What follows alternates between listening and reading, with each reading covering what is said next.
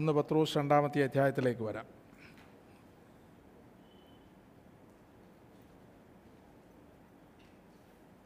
അവിടെ രണ്ടാമത്തെ അധ്യായം നാലും അഞ്ചും വാക്യം നാം വായിച്ചപ്പോൾ പ്രധാനമായിട്ട് മൂന്ന് മേഖലകൾ നമ്മളുടെ ആത്മീക മന്ദിരത്തിന്. ഒന്ന് ആത്മീക ഗ്രഹം. രണ്ട് ആത്മീക യാഗം. മൂന്ന് വിശുദ്ധ പുരോഹിത വർഗം. വിശുദ്ധ പുരോഹിത വർഗം. ഈ മൂന്ന് മേഖലയിലും ആത്മീകമായിട്ടുള്ളൊരു പണി നടക്കേണ്ടതായിട്ടുണ്ട്.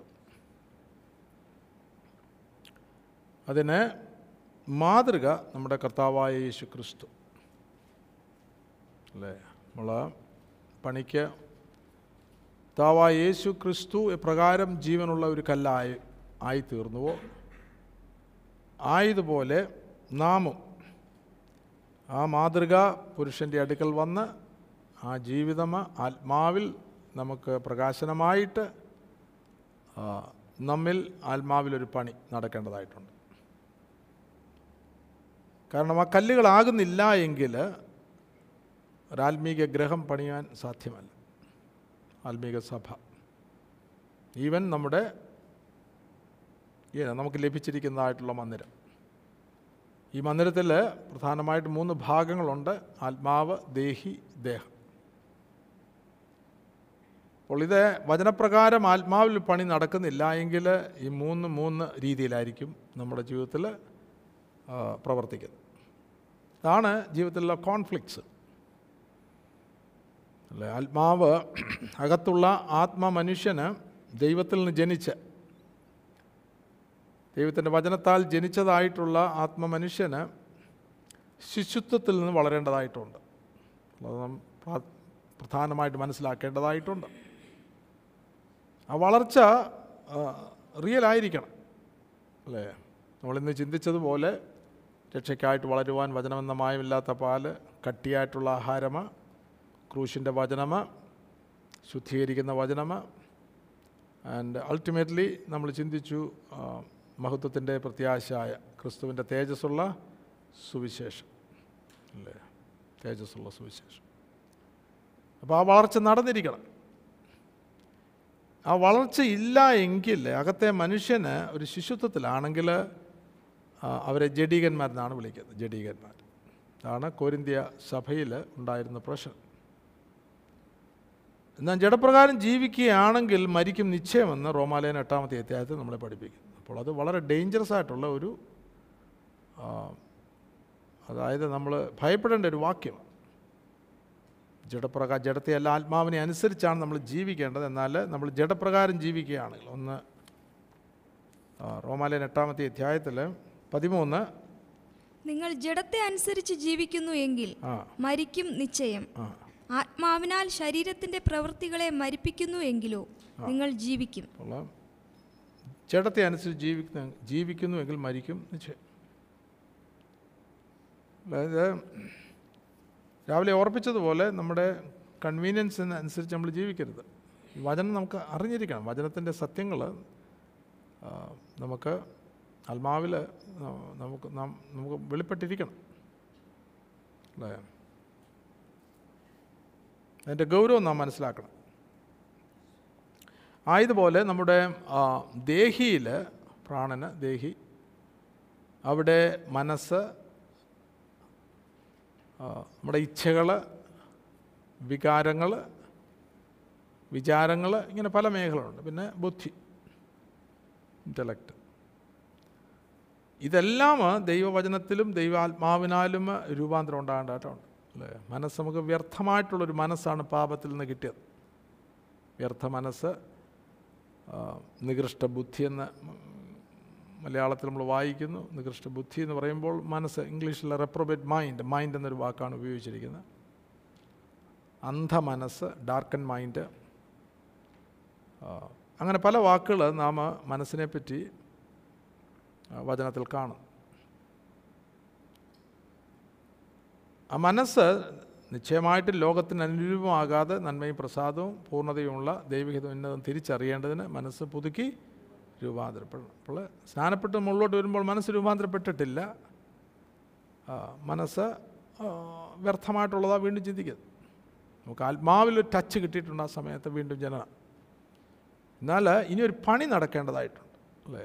ആ പണി വചനത്താലും ആത്മാവിനാലുമാണ് ആ പണി നടക്കേണ്ടത്.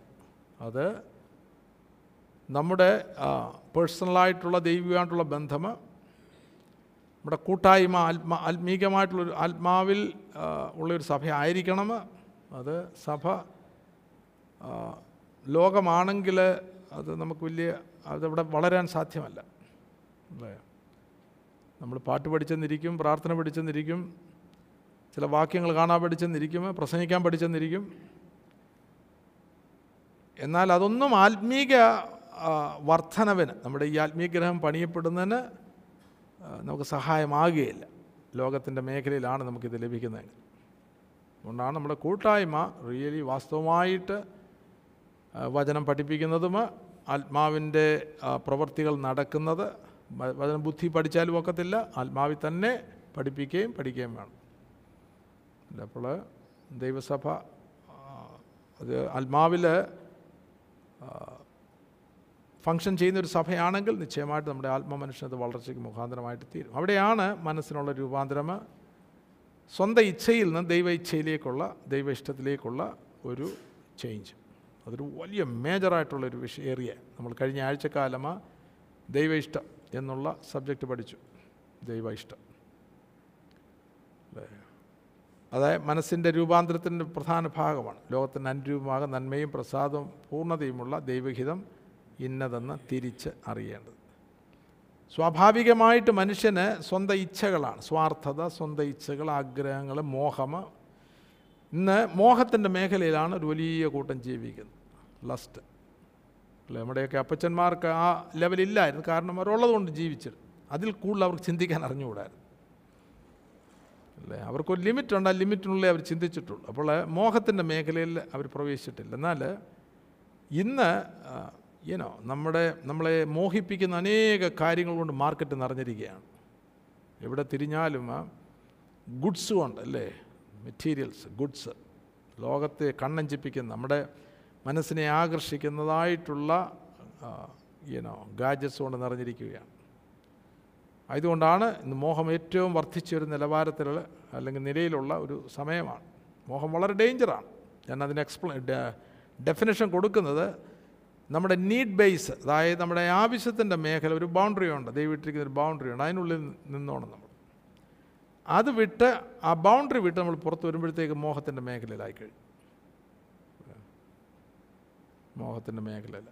മോഹം ഗർഭം ധരിച്ചാണ് പാപത്തെ പ്രസവിക്കുന്നത്. പാപം മുഴുത്തിട്ടാണ് മരണത്തെ പിറന്നത്. ദൈവവേദങ്ങളോടാണ് ആ ഉപദേശം കൊടുത്തിരിക്കുന്നത്. മോഹം ഗർഭം ധരിച്ച് പാപത്തെ പ്രസവിക്കുന്നു. പാപം മുഴുത്തിട്ട് മരണത്തെ പറഞ്ഞു ആ ലസ്റ്റ് എന്നുള്ളത് മോഹം എന്നുള്ളൊരു വലിയ സബ്ജക്റ്റാണ് അനേക മേഖലകൾ ദൈവത്തിന്റെ വചനത്തിലുണ്ട്. ഒരു സബ്ജക്റ്റ് അത് നാം ഇന്നത്തെ അവസ്ഥയിൽ പഠിക്കുകയാണെങ്കിൽ മിക്കവാറും ദൈവമക്കളെന്ന് പറയുന്നവരെ മോഹത്തിന്റെ മേഖലയിലാണ് ജീവിക്കുന്നത്. കിട്ടുന്നതുകൊണ്ട് തൃപ്തിയാകുന്നില്ല. എത്ര കിട്ടിയാലും തൃപ്തി വരുന്നില്ല. വീണ്ടും വീണ്ടും വീണ്ടും. അത് മരണത്തിലേക്ക് നയിക്കുന്ന ഒരു പാതയാണ്. അപ്പോൾ അവരവർക്ക് ഇത് കിട്ടണം. ഇത് പിന്നെ ഞാനിപ്പോൾ ഉപദേശം പറഞ്ഞ് നിങ്ങളെ മനസ്സിലാക്കാനായിട്ട് പ്രയാസമാണ്. അവരവർ ദൈവമായിട്ടുള്ള കൂട്ടായ്മയിലിരുന്ന് ആത്മാവിൽ ഡെയിലി വളരുമ്പോഴാണ് നമുക്ക് ആ നമ്മളെ നിയമിച്ചാക്കിയിരിക്കുന്നൊരു സ്ഥലം. ഇല്ലേ വാഴ്ച കൊള്ള വാഴ്ച കാത്തുകൊള്ളാതെ സ്വന്തം വാസസ്ഥലം വിട്ടുപോയ ദൂതന്മാരുടെ കാര്യം യൂതാടെ ലേഖനത്തിൽ എഴുതി വാഴ്ച അവർക്കൊരു വാഴ്ചയുണ്ടായിരുന്നു അവർക്ക് നിയമിച്ചാക്കിയൊരു സ്ഥലമുണ്ടായിരുന്നു. അത് വിട്ടിട്ട് അവരെവിടെയൊക്കെ പോയി? അത് മോഹമാണ് അവരെ കൊണ്ടുപോയത്. അല്ലേ? മോഹമാണ് അവരെ കൊണ്ടുപോയത്. ദൈവം നിയമിച്ചാക്കിയ സ്ഥലമാണ് പക്ഷെ അതിനകത്തുനിന്ന് പുറത്തു പോയി. അപ്പോൾ അവരവരിത് മനസ്സിലാക്കിക്കൊണ്ട് എന്താണ് മോഹം എന്നുള്ളത്. അല്ലേ? നമ്മളെ കുന്നുകളി. വാസ്തവമായിട്ട് പണി നടക്കേണ്ടതായിട്ടുണ്ട്. ആ ഇസ്രായേൽ മക്കളുടെ യാത്ര നാം പഠിക്കുകയാണെങ്കിൽ പണിയെക്കുറിച്ചുള്ള ഏകദേശ രൂപം നമുക്ക് നമുക്ക് ലഭിക്കും. ഇത് ദൈവജനമാണ് എന്നാൽ അടിമത്തത്തിൽ കിടക്കുകയാണ്. അല്ലേ ദൈവജനമാണ്. ഇസ്രായേൽ എന്ന് പറയുമ്പോൾ ദൈവജനമാണ്. അടിമത്തത്തിൽ ഒരു കിടക്കുകയാണ് അവിടെ ഒരു രക്ഷകനെ ആവശ്യമുണ്ട്. ആയതുപോലെ അവരുടെ നിലവിളി അവർക്കത് മനസ്സിലാകുന്നത് ഞങ്ങൾ അടിമത്തത്തിലാണ്. കാരണം അവരുടെ ജീവിതം കയ്പാണ്. അല്ലേ? അവർ പണിയുന്നതെല്ലാം ഭറവാനാണ് പണിയുന്നത്. ഇന്നത്തെ അവസ്ഥയാണ്. ഓവർ ടൈം എല്ലാം ചെയ്യുന്നു ഇഷ്ടംപോലെ പൈസ ഉണ്ടാക്കുന്നുണ്ട്. പക്ഷെ എന്തിനാണെന്നുള്ളത് ആർക്കും വലിയ നിശ്ചയമില്ല. അല്ലേ ആറ് മുറിയുള്ള വീടാണ് പക്ഷെ എന്തിനാണെന്ന് അറിയാം മിക്കവാറും വീട് മുറികൾ കാര്യമായിട്ട് കിടക്കുകയാണ്. അല്ലേ? എന്നാൽ ചിലർക്കത് പ്രയോജനപ്പെടുന്നുണ്ട്. അല്ലേ? അവരുടെ പേരൻസിനെയൊക്കെ അവിടെ താമസിക്കാനും so nothing wrong with that അങ്ങനെ നോക്കുമ്പോൾ എന്നാൽ പലർക്കും അത് വേസ്റ്റാണ് അവിടെയാണ് അവനവന് വേണ്ടിയത് എന്താണെന്നുള്ളത് ദൈവം ദൈവം നിയമിച്ചാക്കിയിരിക്കുന്ന ഒരു മേഖല നമ്മൾ കണ്ടുപിടിക്കേണ്ടത് അല്ലേ? അപ്പോൾ ഒരാൾക്ക് അത് ദൈവഹിതമായിരിക്കും. എന്നാൽ വേറൊരാൾക്ക് ദൈവഹിതമാകണമെന്നില്ല. നമ്മളെ സ്വസ്ഥതയെ കെടുത്തുന്നതായിട്ടുള്ള ഒരു അവസ്ഥയും നമ്മുടെ ജീവിതത്തിൽ ഉണ്ടാകാനായിട്ട് പാടില്ല. അതെന്തായിരുന്നു? അല്ലേ? സ്വസ്ഥതയെ കെടുത്തുന്നു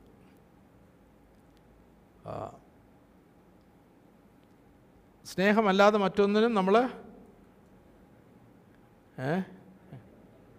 അതെ. കടംപെട്ടിരിക്കരുത് അല്ലേ അപ്പോൾ ഈ ജീവിതം അതായത് ദൈവഹിതപ്രകാരമുള്ള ഒരു ജീവിതം എന്ന് പറയുമ്പോൾ ദൈവം തന്നെ നമ്മെ അറിയിക്കണം. ദൈവത്തിന്റെ വചനത്തിലൂടെ നമുക്ക് ഈ പരിജ്ഞാനം ലഭിക്കേണ്ടതായിട്ടുണ്ട്. വലിയ കൂട്ടം ഇന്ന് പലവിധമായിട്ടുള്ള വിഷയങ്ങളിൽ അവരുടെ സ്വസ്ഥത കെട്ടുപോകുന്നതിന്റെ കാരണം അവർ ദൈവഹിതത്തിലല്ല ദൈവഹിതത്തിലല്ല നാം ദൈവഹിതത്തിലാകുമ്പോഴാണ് നമ്മൾ ദൈവത്തിൽ വസിക്കുന്നത്.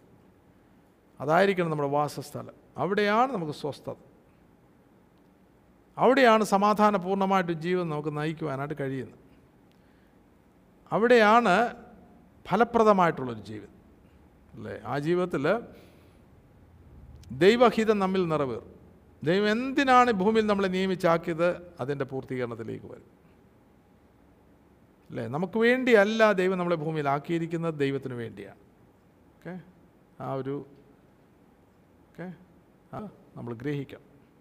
ദൈവത്തിന് മന്ദിരങ്ങളാകുവാൻ ദൈവത്തിന്റെ പാത്രമായി തീരുവാൻ ദൈവത്തിന്റെ ഹിതം നമ്മിലൂടെ നിറവേറുവാനുണ്ട് അനേക വാക്യങ്ങൾ അനേക വാക്യങ്ങൾ അനേക ഭാഗങ്ങളുണ്ട്. എന്നാൽ അത് നമ്മൾ മനസ്സിലാക്കണം. അല്ല എങ്കിൽ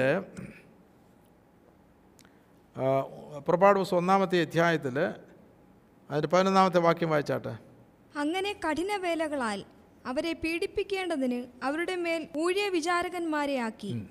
അവർ പീഥോം റയംസേസ് എന്ന സംഭാര നഗരങ്ങളെ ഭറവോന് വിടും രാവും പകലും ഇവർ അധ്വാനിക്കുക. ഒരു വേതനം കിട്ടുമായിരിക്കും പക്ഷേ അല്ലേ?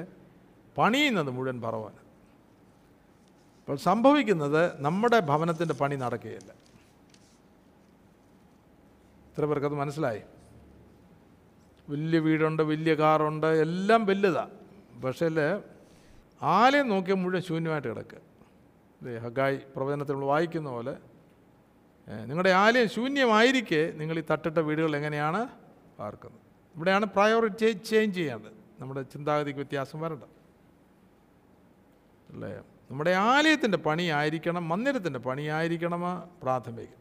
അത് ദൈവഹിതപ്രകാരം ഒരു പണി ആയിരിക്കണം.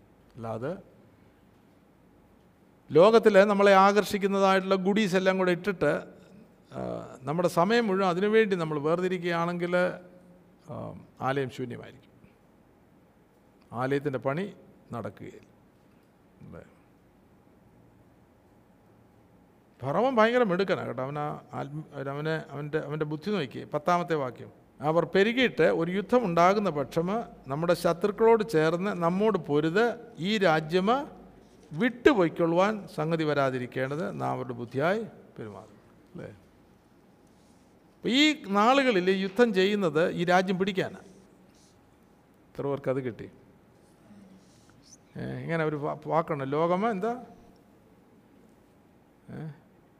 വകഞ്ഞു പിടിക്കാനല്ലേ? സം സംതിങ് ഒരു യൂസേജ് ഉണ്ട് നാളുകൾ എന്ന് പറഞ്ഞാൽ ലോകത്തിന് വേണ്ടിയാണ് ഈ കഷ്ടപ്പാടുകൾ അല്ലേ? ആത്മീകം എന്ന് പറയുന്നത് നമ്മൾ ഉപയോഗിക്കുന്നത്. അല്ലേ? എത്രയും ഇവിടെ കൂട്ടിവയ്ക്കാനൊക്കും. എന്നിട്ട് ഒരു പുസ്തകം പിടിച്ചോണ്ടായി നമ്മൾ പറയുന്നു എല്ലാവരും പറയുന്നത് അനുഗ്രഹങ്ങളെല്ലാം ഇങ്ങനെ ചോദിച്ച് ചോദിച്ച് വാങ്ങിക്കുക. എവിടുത്തെ അനുഗ്രഹമാണ് എന്നാൽ പിശാചിനറിയാം. അല്ലേ? ഇവർ ഒരു ആത്മീക യുദ്ധം ചെയ്യുകയാണെങ്കിൽ അവന്റെ കയ്യിൽ നിന്ന് പോയി. അല്ലേ? ലോകത്തിന്റെ വ്യവസ്ഥയിൽ നാം പുറത്ത് വരും. ഇതിപ്പോൾ നമ്മൾ ലോകത്തിന്റെ വ്യവസ്ഥയിൽ ഇട്ടിട്ട് അനുഗ്രഹം അനുഗ്രഹം എന്നാണ് ഇപ്പോൾ പഠിപ്പിക്കുന്നത് അത് ദൈവത്തിൽ നിന്നാണോ അല്ല. അതിന്റെ പുറകിൽ പ്രവർത്തിക്കുന്ന വേറൊരു ശക്തിയുണ്ട്. അത് പൈശാചിക ശക്തി തന്നെയാണ്. കാരണം അവരുടെ ജീവിതത്തിന്റെ എല്ലാ മേഖല യുനോ വേർപ്പും അവരുടെ ടൈം സമയവും യു നെയ്മ് ഇറ്റ് അതെല്ലാം വ്യർത്ഥമായിട്ടുള്ള ഒന്നിനു വേണ്ടിയാണ് ചിലവഴിക്കുന്നത്. അവിടെയാണ് നമ്മുടെ ജീവിതത്തിന്റെ ഭൗ ഭൗമിക ജീവിതത്തിന് ഈ ഭൂമിയിൽ നമ്മൾ ജീവിക്കുന്നതിന്റെ ദൈവം നിയമിച്ചാക്കിയിരിക്കുന്നതായിട്ടുള്ള അതിര് നമ്മൾ മനസ്സിലാക്കേണ്ടത്. അതിനകത്ത് നിന്നോണം. അതിനകത്ത് നിന്നെങ്കിൽ മാത്രമേ നമ്മൾ ആത്മീകമായിട്ടൊരു പണി നടക്കുകയുള്ളൂ. അല്ലെങ്കിൽ ആലയം ശൂന്യമായിരിക്കും. ഇത് ശൂന്യമാണ്. എന്ന് പറഞ്ഞാൽ നമുക്ക് പ്രാർത്ഥനയ്ക്ക് സമയം കാണുകയില്ല. വചനം വെളിപ്പെട്ട് കിട്ടുകയില്ല. ലൗകികരാണെങ്കിൽ ആത്മാവിനെ പോലും കിട്ടുകയില്ലെന്ന്. കൈയടിച്ച് പാട്ടിലാണ് അന്യഭാഷയൊക്കെ പറയാമായിരിക്കും. എന്നാൽ നമ്മൾ ലൗകികന്മാരാണെങ്കിൽ സത്യത്തിന്റെ ആത്മാവ് നമ്മളിൽ നമ്മൾ പ്രവർത്തിക്കുകയില്ല. അല്ലേ? നമ്മൾ കൈടിച്ച് കുറച്ച് ബഹളം ഉണ്ടാക്കുന്നതല്ല ആത്മാവിന്റെ പ്രവൃത്തി. ആത്മാവിന്റെ പ്രവൃത്തി നമ്മിൽ വസിച്ചുകൊണ്ട് നമ്മളെ സകലതും ഉപദേശിച്ച് സകല സത്യത്തിലും വഴി നടത്തുന്നതായിട്ടുള്ള ഒരു വലിയ ആത്മീകമായിട്ടുള്ള ശുശ്രൂഷയാണ് പരിശുദ്ധാത്മാവ് നമ്മിലൂടെ ചെയ്യുന്നത്. അതിലൂടെയാണ് നമ്മളൊരു തികഞ്ഞ മനുഷ്യനായിട്ട് തീരുന്നത് പൂർണ മനുഷ്യനായിട്ട് തീരുന്നത്. അല്ലേ? നമ്മുടെ അകത്തെ മനുഷ്യൻ ആത്മീകമായിട്ട് വളരുന്നു. ആത്മാവ് സംബന്ധമായി ശക്തിയോട് ബലപ്പെടുന്നു. നമ്മുടെ മനസ്സ് ക്രിസ്തുവിന്റെ മനസ്സ് അല്ലേ? കർത്താവിന്റെ മനസ്സ് മനസ്സിലാക്കുവാൻ തക്കവണ്ണമുള്ള ക്രിസ്തുവിന് അനുരൂപമായിട്ടുള്ള ഒരു മനസ്സായിട്ട് തീരുന്നു. നമ്മുടെ ഇച്ഛകളെല്ലാം ദൈവഹിതപ്രകാരമായി തീരും? ദൈവത്തിന്റെ ഹിതം നമ്മിലൂടെ ഈ പാത്രത്തിലൂടെ നിറവേറും. ഇതുപോലെ നമ്മുടെ ഇമോഷൻസ് നമ്മുടെ വികാരങ്ങൾ വികാരത്തിന്റെ മേഖല മുഴുവൻ ദൈവാത്മാവിന്റെ നിയന്ത്രണത്തിൽ ആകും ഇച്ഛകൾ. അല്ലെങ്കിൽ വികാര വികാര വിചാരങ്ങൾ വിചാരം മനസ്സിൽ നിന്നാണ്. ഇതെല്ലാം എന്റെ പ്രോപ്പർ ലെവൽ ദൈവം എന്തിനാണോ സൃഷ്ടിച്ചത് ആ നിലവാരത്തിലേക്ക് വരും. അവിടെയാണ് അതിന്റെ പെർഫെക്ഷൻ അല്ലേ? മനസ്സ് പോകണമെന്ന് പറയുന്നില്ല ഇച്ഛകൾ പോകണമെന്ന് പറയുന്നില്ല. വികാരങ്ങൾ ഇനോ വികാര ഇമോഷൻസ് ഇമോഷൻസ് ഇനോ ഉണ്ട്. ഈവൻ ദൈവ ദൈവത്തിന് ഇനോ ദൈവം ദുഃഖിച്ചെന്ന് കാണുന്നു. ദൈവത്തിന്റെ ഹൃദയം അനുദപിച്ചെന്ന് കാണുന്നു. ആ, ദൈവം കോപിക്കുന്നതായിട്ട് കാണുന്നു. ഇമോഷൻസ് ദൈവത്തിലുണ്ട്. എന്നാൽ അത് പ്രോപ്പറായിട്ട് യൂസ് ചെയ്യുന്നതായിട്ടുള്ള ഒരു മേഖല വരുമ്പോഴാണ് ദൈവഹിതപ്രകാരം അത് യൂസ് ചെയ്യാൻ തുടങ്ങുമ്പോഴാണ് നമ്മുടെ ജീവിതം ആ റൈറ്റ് ലെവലിലാകുന്നത് നമുക്ക് ഇമോഷൻ ആവശ്യമാണ്. പ്രാർത്ഥിക്കുമ്പോൾ ആ കണ്ണുനീര് അല്ലേ? നമ്മുടെ ഉള്ളിലൊരു ഇമോഷനുണ്ട് ദൈവത്തിന്റെ വചനം വായിക്കുമ്പോൾ അത് റൈറ്റായിട്ടുള്ള ഇമോഷൻ ആയിരിക്കും. അല്ലേ? ഉള്ള ആത്മീക മേഖല ഇന്ന് നമ്മൾ പറയുന്ന ഇമോഷൻസ് പലതും റോങ്ങാണ് അല്ലേ? അത് പലപ്പോഴും കരയേണ്ടതിനല്ല നമ്മൾ കരയുന്നത് കരയേണ്ടാത്തതിന് കരയും. ഇമോഷൻ റൈറ്റ് ആകണം അല്ലെങ്കിൽ നമുക്ക് നമ്മൾ ഇമോഷണൽ ജീവികളായിപ്പോൾ അല്ലേ? നമ്മൾ ഇമോഷണൽ ജീവികളല്ല നമ്മൾ സ്പിരിച്വൽ ജീവികളാണ്. ഇമോഷന്റെ ബേസിസിലല്ല നമ്മൾ തീരുമാനങ്ങൾ എടുക്കുന്നത്. അപ്പോൾ നമ്മൾ കാണുമ്പോൾ പെട്ടെന്ന് ഇമോഷൻ വർക്ക് ചെയ്യും. അതാണ് ഹൗവയ്ക്ക് പറ്റിയത്. അവയെ ആ തോട്ടത്തിൽ ചെന്ന് പെട്ടെന്ന് അതിൽ നോക്കിയപ്പോൾ ആ വൃക്ഷത്തിൽ നോക്കി ഫലം കണ്ടപ്പോൾ പെട്ടെന്നൊരു ഇമോഷൻ കയറി. ഉടനെ അവൾ തീരുമാനം എടുത്തു കഴിഞ്ഞു. ഇത് കാണുവാൻ നല്ലതാണ് തിന്നാൻ നല്ലതാണ് ജ്ഞാനം പ്രാപിപ്പാനായിട്ട് കാമ്യമാണ്. പെട്ടെന്നൊരു ഡിസിഷൻ പെട്ടെന്ന് ആ ഇൻഫർമേഷൻ അകത്തി എന്നപ്പോഴത്തേക്ക് മൈൻഡ് മനസ്സ് ഒരു തീരുമാനം എടുത്തു കഴിഞ്ഞു. ഇതാണ് മനുഷ്യന്റെ പാപത്തിൽ വീഴുവാനായിട്ടുള്ള സാഹചര്യങ്ങൾ. അതുതന്നെയാണ് ഇന്ന് നടക്കുന്നത്. നമ്മൾ പെട്ടെന്ന് കാണുന്നു കേൾക്കുന്നു. അതിലൂടെ ഇൻഫർമേഷൻ പെട്ടെന്ന് അകത്തേക്ക് ചെല്ലും വളരെ പെട്ടെന്ന് നമ്മുടെ ഉള്ളിലാണ് ഏറ്റവും വലിയ മീഡിയ സെന്റർ അല്ലേ ഇരുപത്തി എണ്ണായിരം തോട്ട് പ്രോസസ്സ് ചിന്തകൾ നമ്മുടെ മനസ്സിലൂടെ ഒരു ഒരു ഒരു ദിവസം പാസ് ചെയ്യാൻ തക്കവണ്ണം ശക്തിയുള്ള ഒരു മനസ്സാണ് നമുക്കുള്ളത്. അല്ലേ ഭയങ്കര ഒരു മീഡിയ സെന്ററാണ് നമ്മൾ കാണുമ്പോൾ തന്നെ ഒരു പ്രോസസ്സിങ് ആരംഭിച്ചു കഴിഞ്ഞു. ആയതുകൊണ്ടാണ് ഞാൻ എപ്പോഴും ഈ ദിവസങ്ങൾ ഓർപ്പിക്കുന്ന പോലെ ഈ ഔട്ട്സൈഡ് വേൾഡ് ആയിരിക്കരുത്. നമ്മുടെ നമ്മളെ നിയന്ത്രിക്കേണ്ടത് നമ്മുടെ അകത്തൊരു ആത്മീക മേഖല ഉണ്ടാകും ആത്മീകമായിട്ടുള്ള മേഖല. ഇപ്പോൾ ചിന്തകൾ. ഇപ്പം എന്നോട് ഒരു ചോദ്യം വന്നു. നമ്മൾ ഈ ചിന്ത ചിന്തയുടെ മേഖല. അപ്പോൾ പുറമേ ഉള്ളതാണ് നമ്മുടെ ചിന്താ മണ്ഡലങ്ങളെ കൺട്രോൾ ചെയ്യുന്നെങ്കിൽ അത് ഡേഞ്ചർ അവിടെയാണ് പലതും പാപത്തിലാകുന്നു ദൈവഹിതത്തിൽ നിന്നൊക്കെ വ്യതിചലിച്ച് നമ്മുടെ സ്വന്തം ഇഷ്ടത്തിലൊക്കെ പോകുന്നു കാരണം ലോകമാണ് ലോകത്തിന്റേതായിട്ടുള്ള മായയാണ് നമ്മളെ നിന്ദിക്കുക അതാണ് വ്യർത്ഥമായിട്ടുള്ള മനസ്സ്. എന്നാൽ അകത്ത് നല്ലൊരു ആത്മീക മേഖല ഉണ്ടാകുമ്പോൾ ഫോർ എക്സാമ്പിൾ ആ പ്രാർത്ഥനാ ജീവിതത്തിലൂടെ ഒരു ഇന്റേണൽ ഇനോ നമ്മുടെ ഉള്ളിന്റെ ഉള്ളിൽ അതിൽ ഉള്ളിൽ വലിയ ഒരു പവർഫുൾ ആയിട്ടുള്ള ഏരിയ നമ്മുടെ ആത്മമനുഷ്യന് അകത്ത് ദൈവത്തിന്റെ ആത്മാവ് നമ്മുടെ ഉള്ളിൽ സത്യത്തിന്റെ ആത്മാവെന്ന കാര്യത്തിൽ എന്നേക്ക് നമ്മോട് വസിക്കേണ്ടതിന്. ആയതുപോലെ നമ്മൾ ദിനംതോറും ദൈവത്തിന് ആത്മാവ് നൽകുന്ന വചനമെല്ലാം ഡെപ്പോസിറ്റ് ചെയ്യുന്നുള്ളിൽ അല്ലേ അങ്ങനെയാണ് സ്വർഗത്തിന്റെ മീഡിയ സെന്റർ ആകുന്നത്. അല്ലേ? ഒരു ചെറിയ സ്വർഗരാജ്യം എവിടെ വരുന്നു? നമ്മുടെ ഉള്ളിൽ വരുന്നു. ഒരു സിംഹാസനവും വരുന്നു. ആരാ അവിടെ ഭരിക്കുന്നത്?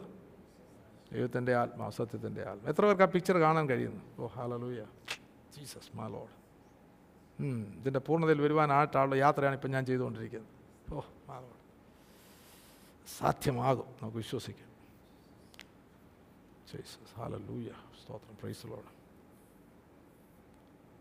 അപ്പോൾ അങ്ങനെയുള്ളവർ ചിന്തിക്കുമ്പോൾ ഫിലിപ്പ് ലേനത്തിൽ അവിടെ ചിന്താ മണ്ഡലം അതിന്റെ നാലാമത്തെ അധ്യായം എട്ടും ഒൻപതും വാക്യങ്ങൾ ഒടുവിൽ സഹോദരന്മാരെ സത്യമായതൊക്കെയും ഘനമായതൊക്കെയും മായതൊക്കെയും നിർമ്മലമായതൊക്കെയും രമ്യമായതൊക്കെയും സൽകീർത്തിയായതൊക്കെയും സൽഗുണമോ പുകഴ്ചയോ അതൊക്കെയും ചിന്തിച്ചു ഓ മൈ ഹാലലൂയ ഒത്തിരി ചേഞ്ച് വരാനുണ്ടല്ലോ. ഉണ്ടോ? ഒടുവിൽ സഹോദരൻ സത്യമായതൊക്കെയും സത്യം. സത്യം ഒന്നേ ഉള്ളൂ. പിലാത്ത ചോദിക്കുന്നു ഈ സത്യം എന്നാൽ എന്ത് ഒരു ഭയങ്കര ചോദ്യമാണ്. അല്ലേ എന്നോട് എന്നോടൊരു പ്രാവശ്യം ചോദിച്ചു സത്യമായത് ഏ സത്യം എന്നാൽ എന്ത്? അങ്ങനെ നമ്മൾ അന്വേഷകന്മാരാകും. ദൈവത്തിന്റെ വചനം നമ്മൾ വായിക്കുമ്പോൾ അതിൽ നിന്നാണ് നമ്മൾ അന്വേഷകന്മാരാകും. അല്ലാതെ ഒരു അധ്യായം വായിച്ചിട്ട് എഴുന്നേറ്റ് പോയല്ലേ പ്രയോജനമൊന്നുമില്ല. ഇത് നമ്മളൊരു പ്രാർത്ഥനയൊക്കെ പ്രാർത്ഥിച്ചിട്ട് പോയ പ്രയോജനമില്ല. അല്ലേ? ഇത് നമ്മൾ അന്വേഷിക്കാൻ തുടങ്ങും. നമുക്കിത് മനസ്സിലാകുന്നില്ല എന്താണ്. അവിടെയാണ് നമ്മൾ പ്രാർത്ഥിക്കുന്നത്. പരിശുദ്ധനെ വെളിപ്പെടുത്തി തരണം കാരണം സത്യം നമ്മുടെ ഉള്ളിലുണ്ടെങ്കിൽ മാത്രമേ നമുക്ക് സത്യമായത് ചിന്തിക്കുവാനായിട്ട് കഴിയുള്ളൂ. അല്ലേ സത്യം ആരയ്ക്ക് കെട്ടണം? സത്യം നമ്മുടെ ഉള്ളിലുണ്ടായിരിക്കണം. സത്യത്തിൽ നടക്കണം. ഒരുപാട് വിഷയങ്ങളുണ്ട്. സത്യം.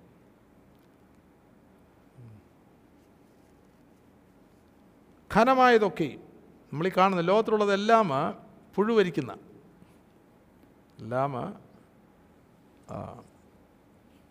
ഇന്ന് കണ്ട് നാളെ മാറിപ്പോകുന്ന. രണ്ട് കോരിന്തിർ നാലാമത്തെ അധ്യായം പതിനേഴാമത്തെ വാക്യം. ഞൊടിനേരത്തേക്കുള്ള ഞങ്ങളുടെ ലഘുവായ കഷ്ടം. അത്യന്തം അനവധിയായി. തേജസിന്റെ നിത്യഘനം ഞങ്ങൾക്ക് കിട്ടുവാൻ ഹേതുവാകുന്നു. എന്തോ ഈ ഘനമായത്? തേജസ്. മറ്റ് പലതുമുണ്ട് ഘനമായത്. എല്ലാം ആത്മീക മേഖലയിലാണ് അല്ലേ? അപ്പോൾ ഘനമായതൊക്കെ നീതിയായതൊക്കെ നീതിയുടെ ജീവിതം നയിക്കണമെങ്കിൽ നീതി ചിന്തിക്കേണ്ടതായിട്ടുണ്ട്. നീതി ചിന്തിക്കണമെങ്കിൽ നീതിയുടെ വചനം നമ്മുടെ ഉള്ളിൽ കിട്ടിയിരിക്കണം. അല്ലേ നീതിയുടെ വചനമെന്ന് നാം പല സ്ഥാനങ്ങളിൽ കാണും. ദ വേർഡ് ഓഫ് റൈച്ചസ്നെസ് നീതിയുടെ വചനം. അല്ലെങ്കിൽ നീതിക്ക് വിശന്ന് ദാഹിക്കണം നീതിക്ക് വിശന്ന് ദാഹിക്കുമ്പോഴാണ് നീതിയുടെ വചനം കാണിച്ചു തരുന്നത്. അത് നമ്മളുള്ളിൽ എഴുതപ്പെടും. എഴുതപ്പെടുമ്പോഴാണ് നീതി നീതി എന്നുള്ളത് നമ്മൾ ചിന്തിക്കുന്നത്. നമ്മുടെ മനസ്സ് മുഴുവൻ റൈച്ചസ്നെസ് ഓഫ് ഗാഡ് ദൈവനീതി കൊണ്ട് ഓ അങ്ങനെയുള്ളവരാണ് ദൈവനീതിയിൽ നടക്കുന്നത്. അല്ലേ നമ്മുടെ യേശു കർത്താവ് നടന്നതുപോലെ നീതിയിൽ നടക്കുന്ന ഒരു ജീവിതം അവരാണ് വാസ്തവമായിട്ട് ദൈവത്തിൽ നിന്ന് ജനിച്ച് ജനിച്ച ഒരു കൂട്ടം. നിർമ്മലമായതൊക്കെ നിർമ്മലം. നിർമ്മലമായൊരു ഹൃദയം എന്നെ സൃഷ്ടിച്ച് സ്ഥിരമായൊരു ആത്മാനം അപ്പം നിർമ്മലം വളരെ ഇമ്പോർട്ടന്റ് ആണ്. വചനം നിർമ്മലമായിട്ട് കിട്ടണം. അത് കൂട്ടിയാൽ പ്രശ്നമേ കുറച്ചാൽ പ്രശ്നം. വചനമാണെന്ന് പറഞ്ഞ് ലോകം ഇനോ വിളിച്ച് പറയുകയാണ് അത് എടുക്കുകയാണെങ്കിൽ പോയി. അവർക്ക് രക്ഷപ്പെടാനൊക്കെയില്ല. ഇറ്റ്സ് ഗോൺ അങ്ങനെ ജീവിച്ചു പോവുകയാണെങ്കിൽ അവർ അവരെ ലൗകികന്മാരെന്നാണ് വിളിക്കുന്നത്. ലൗകികന്മാർ വ്യഭിചാരികളാണ് വ്യഭിചാരിണികളായുള്ളവരേ ലോകസ്നേഹം ദൈവത്തോട് ശത്രുത്വമാണ്. അല്ലേ? അത്ര ഡേഞ്ചറസ് ലോകസ്നേഹികൾ. ലോകസ്നേഹം ഏറ്റവും കൂടുതൽ നിറഞ്ഞിരിക്കുന്ന ടൈമാണ് പ്രത്യേകിച്ച് ദൈവസഭയിൽ. ഞാൻ ദൈവസഭയെന്ന് പറയാനൊക്കെയല്ല സഭയിൽ. അത്രത്തോളം വഷളായിക്കൊണ്ടിരുന്ന കാലത്താണ് നമ്മൾ ജീവിക്കുന്നത്. അത് നമുക്ക് കിട്ടണം. എന്താണ് ഈ ലോകം? ലോകസ്നേഹം. ജഡമോഹം കൺമോഹം ജീവനത്തിന്റെ പ്രതാപം. അഥവാ ലോകത്തിൽ നിന്നുള്ളതാണ്. ജഡമോഹം കൺമോഹം ജീവനത്തിന്റെ പ്രതാപം. അത് നമുക്ക് നമ്മൾ ജീവിതമായിട്ട് താരതമ്യപ്പെടുത്തണമെങ്കിൽ ദൈവമായിട്ട് ഇരുന്നാലേ ഒക്കത്തുള്ളൂ. എങ്കിൽ മാത്രമേ നമുക്കത് മനസ്സിലാകത്തു അല്ലെങ്കിൽ നമ്മൾ ജഡമോഹം കൺമോഹം ജീവനത്തിന്റെ പ്രതാപം നല്ല ഡെയിലി പ്രാക്ടീസ് ചെയ്യും. ആരെങ്കിലും ചോദിക്കുകയാണെങ്കിൽ ഓ ഒരു കുഴപ്പമില്ല ഞാൻ ആത്മീയമായിട്ട് വളർന്നുകൊണ്ടിരിക്കുന്നു എന്ന സ്റ്റേറ്റ്മെന്റും വരും. അപ്പോൾ പരിശുദ്ധമായിട്ടുള്ള കൂട്ടായ്മയിൽ ഇരുന്നിട്ട് ദൈവജനം നമ്മോട് സംസാരിക്കാൻ തുടങ്ങുമ്പോഴാണ് നമ്മളിലുള്ള ലോകമോഹം ജഡമോഹം കൺമോഹം ജീവനത്തിന്റെ പ്രതാപം എല്ലാം ആ, വെളിപ്പെടുവാനായിട്ട്. കഴിഞ്ഞ ദിവസം ഇനി വമ്പ് പറയുന്നതിന്റെ കാര്യം ചിന്തിച്ചപ്പോൾ മലോട്ട്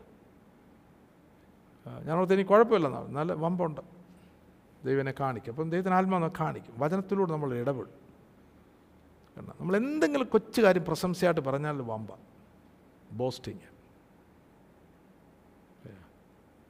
അപ്പോൾ എനിക്കിപ്പോഴും ആ പ്രശ്നമുണ്ട്. ബോസ്റ്റിങ്.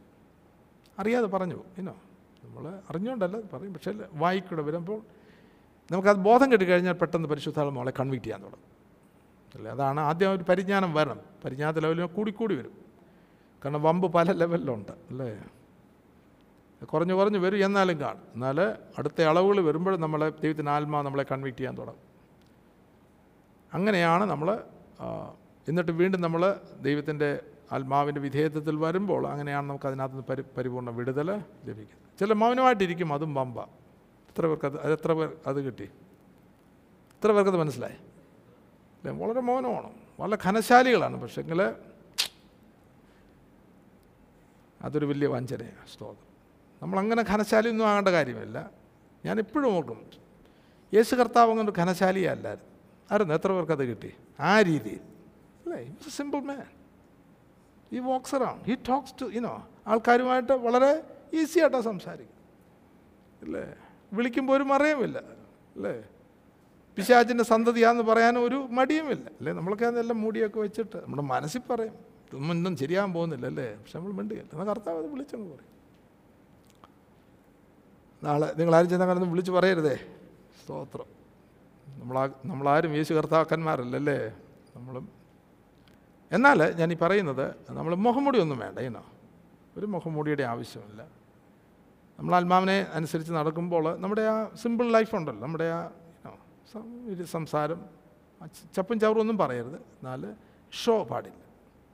ചില ഘനശാലികളാകുവാനായിട്ട് ഒരു ഷോ ഓഫ് ഉണ്ട് അതിന്റെ ആവശ്യമില്ല. ആത്മാവിനെ അനുസരിച്ച് നടന്നാൽ അല്ലേ അതിൽ യാതൊരു മുഖമൂടികളും ഇല്ല. രമ്യമായതൊക്കെ. രമ്യമായിരിക്കണം നമ്മുടെ അല്ലേ? രമ്യം എന്ന് പറയുമ്പോൾ എന്താ ഉദ്ദേശിക്കുന്നത് ഏ?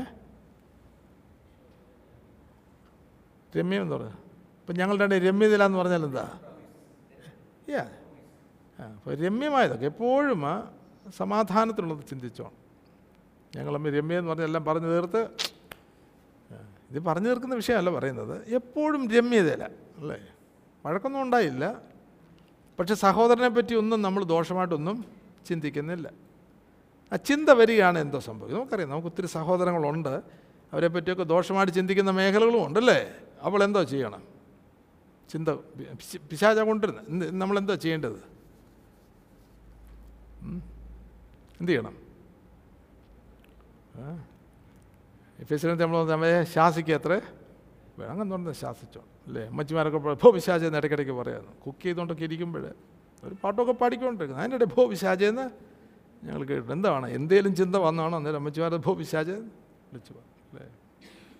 നമുക്ക് അതിന് മേൽ ചെയ്യണം ഓണ രക്തത്തിൽ ജയം എടുത്തോണം അനുവദിക്കരുത്. നമ്മുടെ തലയിൽ കയറാൻ നമ്മുടെ മനസ്സിനകത്ത് കയറാൻ അനുവദിക്കുക ആ പോയിന്റിൽ കാരണം നമ്മളിത് ദൈവത്തിന്റെ മന്ദിരമാണെന്നുള്ള ആഴമേറി ബോധത്തിൽ വരുമ്പോഴാണ് ഇതിനകത്ത് അശുദ്ധമായിട്ടുള്ളൊന്നും കയറാൻ അനുവാദമില്ല. അല്ലേ? ആലയത്തെ സൂക്ഷിക്കുന്ന ലേവ്യരുണ്ട്. ആലയത്തിന് സമാപന കൂടാരത്തിന് ചുറ്റും അവരുടെ പാളയമാണ്. അല്ലേ? വിശുദ്ധ വസ്തുക്കളെ എടുക്കുന്ന കെഹാത്യരുണ്ട്. നരാര്യരുണ്ട് പുരോഹിതന്മാരുണ്ട്. ലേവ്യരുണ്ട്. അല്ലേ? അവർ എപ്പോഴും അത് വിശുദ്ധിയിൽ സൂക്ഷിക്കാനായിട്ട്. അന്യായമായതൊന്നും അതിനകത്ത് കയറാതെ എപ്പോഴും അവരുടെ കണ്ണ് ഉറക്കത്തിൽ അവരുടെ കണ്ണ് അവിടെയുണ്ട്. അല്ലേ? ഇതാണ് ആലയത്തെ സൂക്ഷിക്കുക എന്നത്. അന്യജാതിക്കാരൻ അവിടെ കയറുവാൻ അനുവാസം അന്യ അന്യായമായിട്ടുള്ള ഒന്നും നമ്മുടെ ഉള്ളിലേക്ക് കയറുവാനായിട്ട് അനുവദിക്കരുത്. അല്ലേ? അത് നമ്മൾ ഡ്വെൽ ചെയ്യുകയാണെങ്കിൽ അല്ലേ? അല്പസ അവൻ ചാടിക്കയറും കയറി. കഴിഞ്ഞാൽ അതവിടെ കയറും. കയറിയിട്ട് അതിങ്ങനെ നമ്മളെ അവിടെ ഡ്വെൽ ചെയ്യാന്ന് ഡ്വെൽ അല്ലേ? അപ്പോൾ അനുവദിക്കരുത്. സൽകീർത്തിയായതൊക്കെയും സൽഗുണമോ പൂഴ്ചയായതൊക്കെയും ചിന്തിച്ചു സൽഗുണമോ പൂഴ്ച അപ്പോൾ ഞാൻ ഓർക്കായിരുന്നു അപ്പോഴേ ഈ നെഗറ്റീവായിട്ടുള്ള കാര്യങ്ങളിൽ നിന്ന് സംസാരിക്കുന്നത് നമുക്ക് ഗുണമാണോ ദോഷമാണ്? ദോഷം. സോ കഴിവതും കഴിവതല്ല കംപ്ലീറ്റ് നമ്മളത് അതിനകത്തുനിന്ന് വിടുതൽ പ്രാപിച്ച് പ്രാർത്ഥിച്ച് തോന്നും ഒരിക്കലും നെഗറ്റീവായിട്ടുള്ള കാര്യങ്ങൾ ഇരുന്ന് സംസാരിക്കരുത്. അല്ലേ? അപ്പോൾ എന്നെ ഒന്നുകൂടി ഞാൻ ഉണർത്തുകയാണ് അപ്പോഴത് മനസ്സ്. നമുക്ക് ഇന്ദ്രിയജയം ആവശ്യമാണ്. ഇപ്പം ശരീരത്തിന്റെ അവയവങ്ങളെല്ലാം നമ്മൾ സൂക്ഷിക്കേണ്ടതാണ്. ശരീരത്തിലെ പഞ്ച ഇന്ദ്രിയങ്ങളുണ്ട്. ആത്മാവിനെ അനുസരിച്ച് നടക്കുമ്പോഴാണ് നമുക്ക് ഇന്ദ്രിയ ജയം ഉണ്ടാകും ശരീരത്തിന്റെ അവയവങ്ങളെല്ലാം സൂക്ഷിക്കണം. അല്ലേ? നാവ് ഒരു വലിയ സൂക്ഷിക്കണം. ഇല്ല എങ്കിൽ യാക്കോബിന്റെ ലേഖനത്തിൽ ഒരുത്തൻ വാക്കിൽ തെറ്റാതിരുന്നാൽ അവൻ ശരീരത്തെ മുഴുവൻ കടിഞ്ഞാണിട്ട് നടത്തുവാൻ ശക്തനായി സൽഗുണപൂർത്തിയുള്ള പുരുഷന് ആകുന്നു ഓ നാവിന്റെ അല്ലേ? നാവ് ചെറിയ അവയവമെങ്കിലും വളരെ വമ്പ് പറയുന്നു. വമ്പ്. കുറഞ്ഞ തീ എത്ര വലിയ കാട് കത്തിക്കുന്നു? നാവും ഒരു തീ തന്നെ. അത് നമ്മുടെ അംഗങ്ങളിൽ അംഗങ്ങളുടെ കൂട്ടത്തിൽ അനീതി ലോകമായി ദേഹത്തെ മുഴുവൻ മലിനമാക്കി ജീവചക്രത്തിന് തീ കൊളുത്തുകയും നഗരത്താൽ അതിനെ തീ പിടിക്കുകയും ചെയ്യുന്നു. അത്ര അത്ര ഗൗരവം കേട്ടോ. അടങ്ങാത്ത ദോഷം മരണകരമായ വിഷം നിറഞ്ഞത്. ഒരു വായിൽ നിന്ന് തന്നെ സ്തോത്രവും ശാപവും പുറപ്പെടുന്നു. ഉറവിന്റെ ഒരേ ദ്വാരത്തിൽ നിന്ന് മധുരവും കയ്പുമുള്ള വെള്ളം പുറപ്പെട്ടു വരുമോ? അപ്പോൾ നമ്മൾ ചോദിക്കണം. നാവിന്റെ നിയന്ത്രണം. നാവിനെ സൂക്ഷിക്കുന്നില്ല എങ്കിൽ.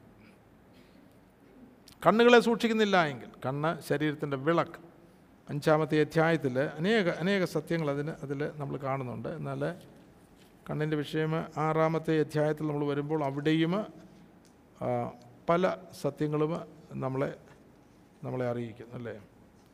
നിങ്ങൾ ഇത് പോയി വായിക്കണം. അഞ്ചും ആറും ഏഴും അധ്യായം വളരെ ഗൗരവമായിട്ട്. ആക്ച്വലി അത് ഉള്ളിലാക്കണം. എല്ലാ ദിവസവും. നമ്മുടെ ഉള്ളിൽ നിന്ന് ധ്യാനിക്കുന്ന ഒരു മേഖലയിലേക്ക് വരണം. വചനം ഉള്ളിൽ നിന്ന് ധ്യാനിക്കുന്നു. അപ്പം വചനം ഉള്ളിലാകണം. അല്ല ചടങ്ങിന് വചനം വായിക്കുന്നതല്ല വചനം ഉള്ളിൽ സംഗ്രഹിക്കുവാൻ തക്കവണ്ണം വായിക്കണം ഉള്ളിലാകണം എന്നിട്ട് ഉള്ളിൽ നിന്ന് വചനം ധ്യാനിക്കണം. അതായത് മോശ ദൈവത്തിന്റെ ശബ്ദം അതിവിശുദ്ധ സ്ഥലത്തു നിന്ന് കേട്ടതുപോലെ നമ്മുടെ ഉള്ളിലുള്ള അതിവിശുദ്ധ സ്ഥലത്തു നിന്ന് വചനത്തിന്റെ ശബ്ദം നമ്മുടെ അകത്ത് മുഴങ്ങേണ്ടതായിട്ടുണ്ട്. അങ്ങനെയാണ് വചനത്താൽ കാക്കപ്പെടുന്ന ഒരു ജീവിതത്തിലേക്ക് നമ്മൾ വരുന്നത്. വചനത്താൽ സൂക്ഷിക്കുക നമ്മെ തന്നെ. ഇരു ശരീരത്തിന്റെ വിളക്ക് അല്ലേ? കണ്ണ് ആകുന്നു കണ്ണ് ചൊവ്വുള്ളതെങ്കിൽ ആറാമത്തെ അധ്യായം ഇരുപത്തി രണ്ടാമത്തെ വാക്ക്. ചൊവ്വുള്ളതെങ്കിൽ നിന്റെ ശരീരം മുഴുവനും പ്രകാശിതമായിരിക്കും. കണ്ണ് കേടുള്ളതെങ്കിലോ നിന്റെ ശരീരം മുഴുവനും ഇരണ്ടതായിരിക്കും. നിന്നിലുള്ള വെളിച്ചം ഇരുട്ടായാൽ ഇരുട്ട് എത്ര വലയത്?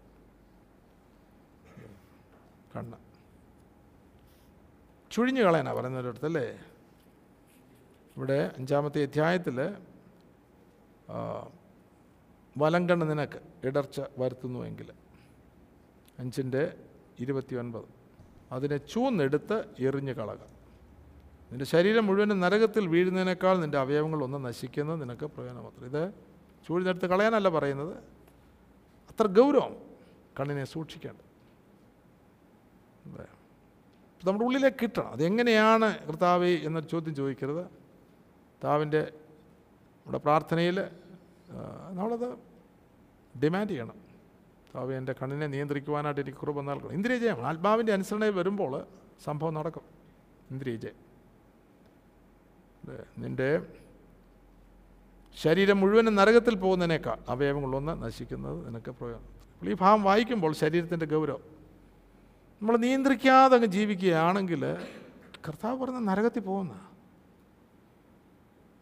ഒരു നിയന്ത്രണവും നാവിന് നിയന്ത്രണമില്ല കണ്ണിനുമില്ല കേൾവിക്കും നിയന്ത്രണമില്ല തോന്നിയെടുത്ത് നമ്മൾ പോകുന്നു അല്ലേ? അങ്ങനൊരു ജീവിതം അത് ക്രിസ്തീയ ജീവിതമല്ല ആത്മാവിൻ ജീവിതമല്ല. അതുകൊണ്ടാണ് ഈ ഭാഗങ്ങൾ കർത്താവിന്റെ ഉപദേശം നമ്മൾ ഗൗരവമായിട്ട് ധ്യാനിക്കേണ്ടതായിട്ടുണ്ട്. Every day actually by now ഞാനിത് കംപ്ലീറ്റ് എന്റെ ഉള്ളിൽ ആക്കേണ്ട സമയമായി. എനിക്ക് എല്ലാം ഒന്നും അറിഞ്ഞുകൂടാ. അറിയാം എവിടെയൊക്കെയാണ്. എന്നാലും ഉള്ളിൽ സംഗ്രഹിക്കണം. എന്നിട്ട് വചനത്തിൽ വിറയ്ക്കുന്ന ഒരു മേഖലയിലേക്ക് നമ്മൾ വരണം. ജീവിതത്തിലേക്ക് നമ്മൾ വരണം. കാരണം ദൈവശബ്ദം. ഇതൊരു സജഷൻ അല്ല. ഇത് ദൈവരാജ്യത്തിലുള്ള ജീവിതമാണ്. അല്ലേ? അപ്പോൾ ഇതാരും പഠിപ്പിക്കുന്നില്ല ആരും ഇത് ഗൗരവമാക്കുന്നില്ല സഭയിൽ ഇത് പഠിപ്പിക്കുന്നില്ല അല്ലേ? നമ്മളിത് ഗൗരവമായിട്ട് എടുക്കുന്നില്ല. അങ്ങനെ പോയത് ഈനോ നമ്മൾ ക്രിസ്തു- ക്രിസ്തുവിന്റെ പാതയല്ല നമ്മൾ പിൻപറ്റുന്നത്. ഇത് വേറൊരു മാർഗമാണ് നമ്മുടെ ഇഷ്ടം പോലെ നമ്മുടെ ഓൺ ഗോസ്പല നമ്മൾ ഫോളോ ചെയ്യുന്നു. അല്ലേ? ഓ ഇല്ലല്ല. അത് ദൈവരാജ്യം അവകാശമാക്കാൻ സാധ്യമല്ല. നമ്മൾ ഓർപ്പിച്ചതുപോലെ ദൈവവ്യവസ്ഥയിലേക്ക് വരുന്നവർക്കാണ് ദൈവരാജ്യം.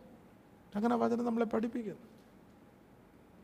അല്ലെ പിന്നെ ഇതിന്റെ ഒന്നും ആവശ്യമില്ല അല്ലേ ഒന്നോ രണ്ടോ കൽപ്പന പറഞ്ഞിട്ട് നീ പോയി സ്നാനപ്പെടും. പിന്നെ കുഴപ്പമില്ല യോഗത്തിനും കൂട്ടത്തിനൊക്കെ പോയി കൈയടിച്ച് പാട്ടൊക്കെ പാടി.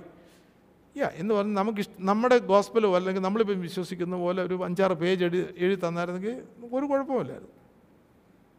അല്ല ഞാനിവിടെ വന്ന് ഈ വചനമൊന്നും പഠിപ്പിക്കേണ്ട ആവശ്യമില്ല. അല്ല എല്ലാവരുടെ ഈനോ കയ്യിൽ മൂന്ന് പേജും ഉണ്ട് അല്ലേ? സ്തോത്രം. എന്ത് സന്തോഷമായിരുന്നു അല്ലേ?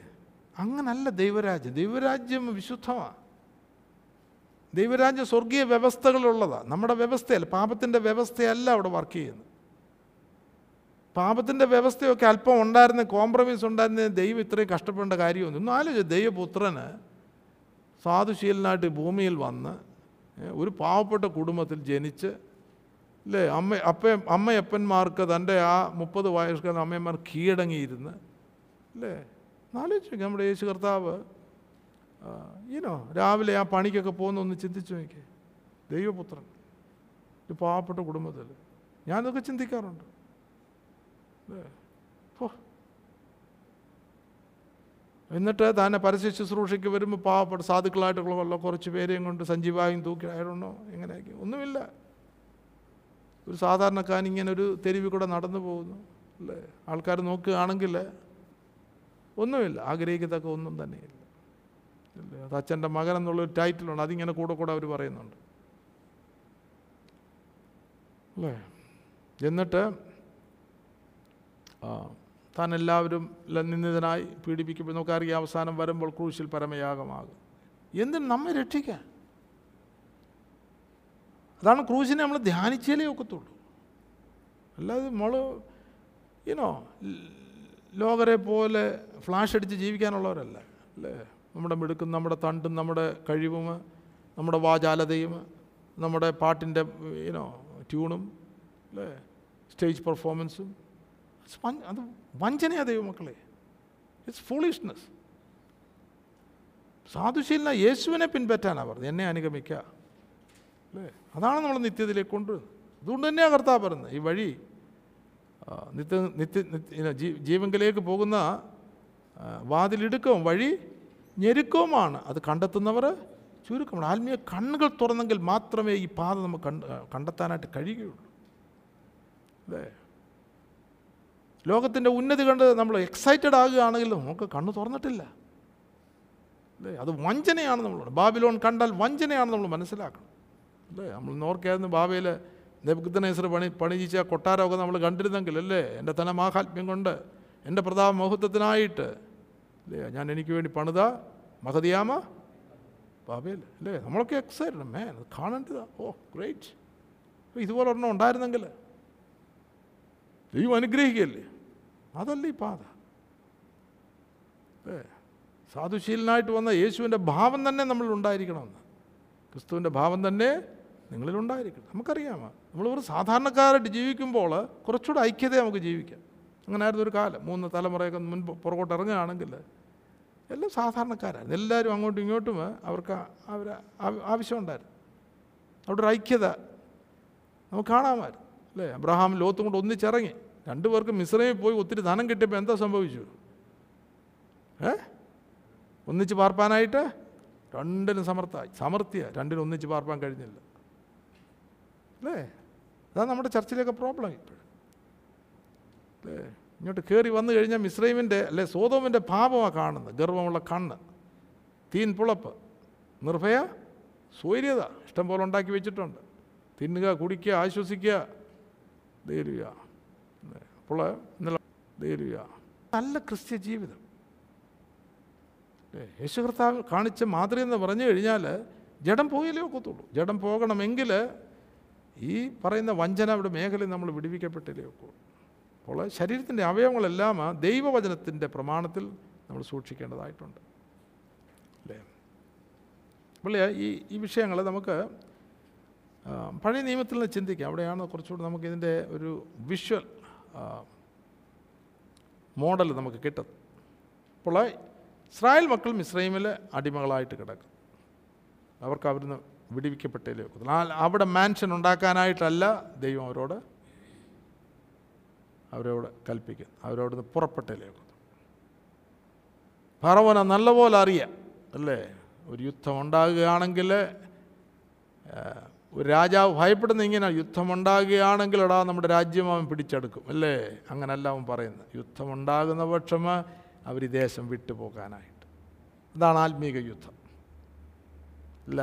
ഈ ദേശത്തിൽ ഈ പറയുന്നതായിട്ടുള്ള മായയായിട്ടുള്ള ലോകത്തിൽ നമുക്ക് മണിമാളിക ഉണ്ടാക്കാനായിട്ടുള്ള വിളിയല്ല നമ്മൾ ഇതിനകത്തു നിന്ന് ലോകത്തിൽ നിന്ന് രക്ഷപ്പെടാനായിട്ടുള്ള വിളിയാണ് അല്ലേ? ജഡമോഹം കൺമോഹം ജീവനത്തിന്റെ പ്രതാപത്തിൽ നിന്ന് രക്ഷപ്പെടാനായിട്ടുള്ള വിളിയാണ് എങ്കിൽ മാത്രമേ സാധുശീലനായ യേശു കർത്താവിനെ നമുക്ക് പിൻപറ്റുവാനായിട്ട് കഴിയൂ. അപ്പോൾ പുറപ്പാട്.